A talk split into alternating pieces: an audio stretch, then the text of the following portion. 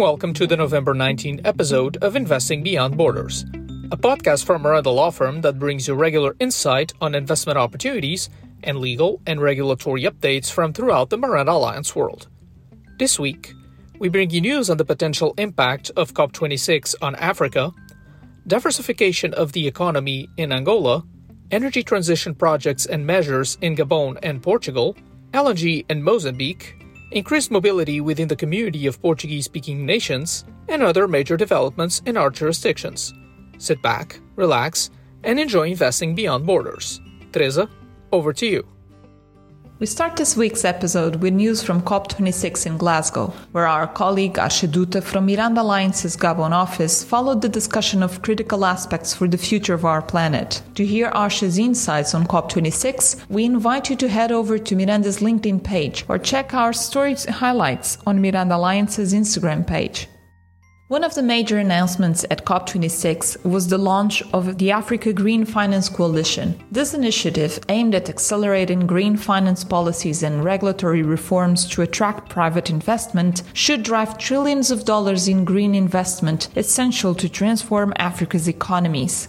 COP26 also saw the promise of a greener Angola, with Angolan President João Lourenço, who spoke at the conference, pledging to increase Angola's renewable energy capacity to 70% of the country's energy mix by 2025. Since ratifying the Paris Agreement, Angola has established a national development plan with a five year goal to reduce carbon intensity in electricity production and develop wind power and the use of biomass for energy production.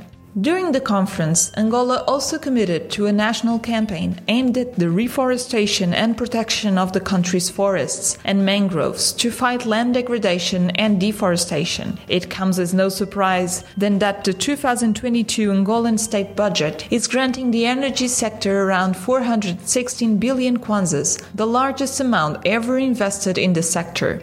The 2022 budget also reiterates the government's commitments to the development of the non oil sector, estimating that in 2022, agriculture will grow by 4.3%, fishing by 4%, manufacturing by 5%, construction by 2.4%, energy by 4%, and commerce by 3%. Chinese consortium CRBC is to invest 3 billion US dollars in the construction of the Marginal de Corimba urban complex, guaranteeing its financing in partnership with Chinese banks. The complex will include public services, high-end commercial offices, private residences, hotels, leisure and entertainment areas, and cultural, sports, educational and recreational facilities. The works are to start in January 2023, with the project being divided into two phases, which will take 13 years to complete. The Angolan Minister of Telecommunications attended the 10th Smart Africa Alliance board meeting, showcasing Angola's commitment to the acceleration of the digitalization process in the country. Launched in 2013 by seven African heads of state, the Smart Africa Alliance, currently with 22 member countries and dozens of members from the private sector and academia, is a public private platform dedicated to shaping and driving the continent's digital transformation. Meanwhile, the government in Cameroon plans to open the market for electricity metering equipment to new operators. These operators will mainly supply smart meters and offer technical assistance for the management of the equipment, which should create up to 36,000 new direct jobs in meter manufacturing, installation, and maintenance and control services, as well as boost access to electricity by accelerating the pace of new connections. In Gabon, Perenco and the Gabonese state signed an amendment to the production sharing agreement of July 2021, which is divided into two parts. The first part is the resumption of Perenco's role as operator of the Cape Lopez terminal, while the second part involves the takeover of Total's interests in a number of fields where Perenco is already the operator. Norway, Gabon's strategic partner in the fight against deforestation and the reduction of greenhouse gases, now wants to invest in renewable energy in the African country. This decision comes at a time when the Gabonese government is planning to set up a green tax framework covering renewable energy. According to the tax authorities, green taxation aims to tax polluting activities and products to encourage the adoption of more environmentally friendly practices.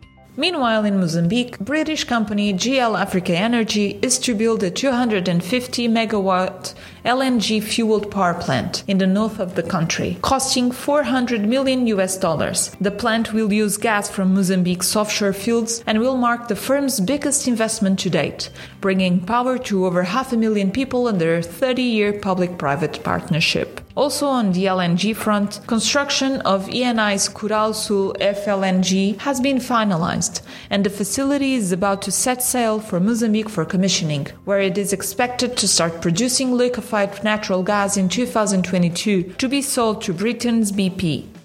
The Mozambican government is confident in the country's admission to the group of countries allowed by the Kimberley process to sell and export diamonds. According to the executive director of the Kimberley Process Mozambican Management Unit, the country has complied with the requirements for admission.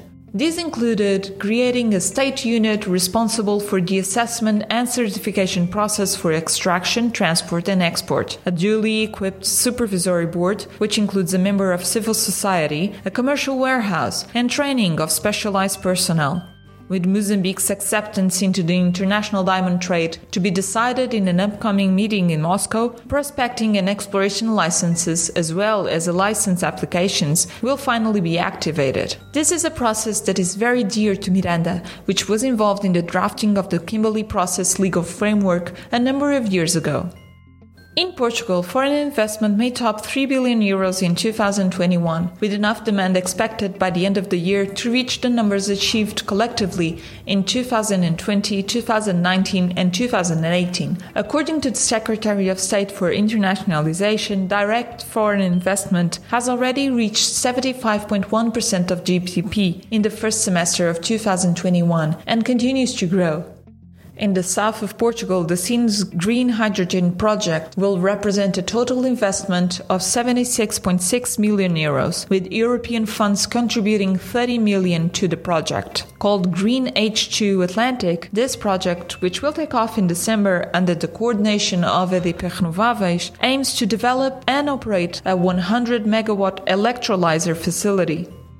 In the Republic of the Congo, the development project of the Special Economic Zone of Ouesso in the north of the country was recently approved. Besides this economic zone, the government plans to launch three more economic zones in Brazzaville, Pointe Noire, and Oyo-Ollombo in the hope of moving Congo away from its economic reliance on the oil sector.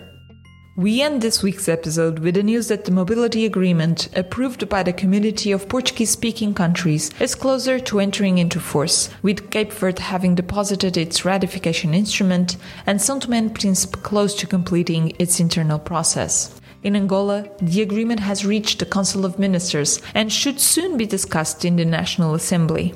The agreement, which only requires three member states to deposit the instrument for it to come into force, aims at facilitating the entry and stay of citizens from one CPLP member state in the territory of another member state through various immigration titles, namely the CPLP short term visa, temporary stay visa, residence visa, and residence permit. We hope you enjoy this episode of Investing Beyond Borders. We will be back with you in two weeks' time with more developments in the Miranda Alliance world. Please join us then for more news from the 19 Miranda Alliance jurisdictions. If you have time, also drop by our website or LinkedIn page, where you will find more updates on our activity and legal developments of interest to our clients and followers.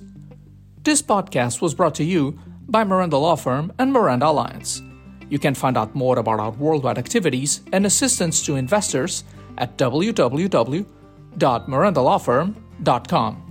This episode was presented by Teresa Garcia Andre from our Lisbon office and Luis Miranda from the Houston office. Content was developed exclusively for Miranda by the Miranda Alliance podcast team. Technical support is provided by Catarina Moraes from our communications department. All content is subject to copyright and protected by law.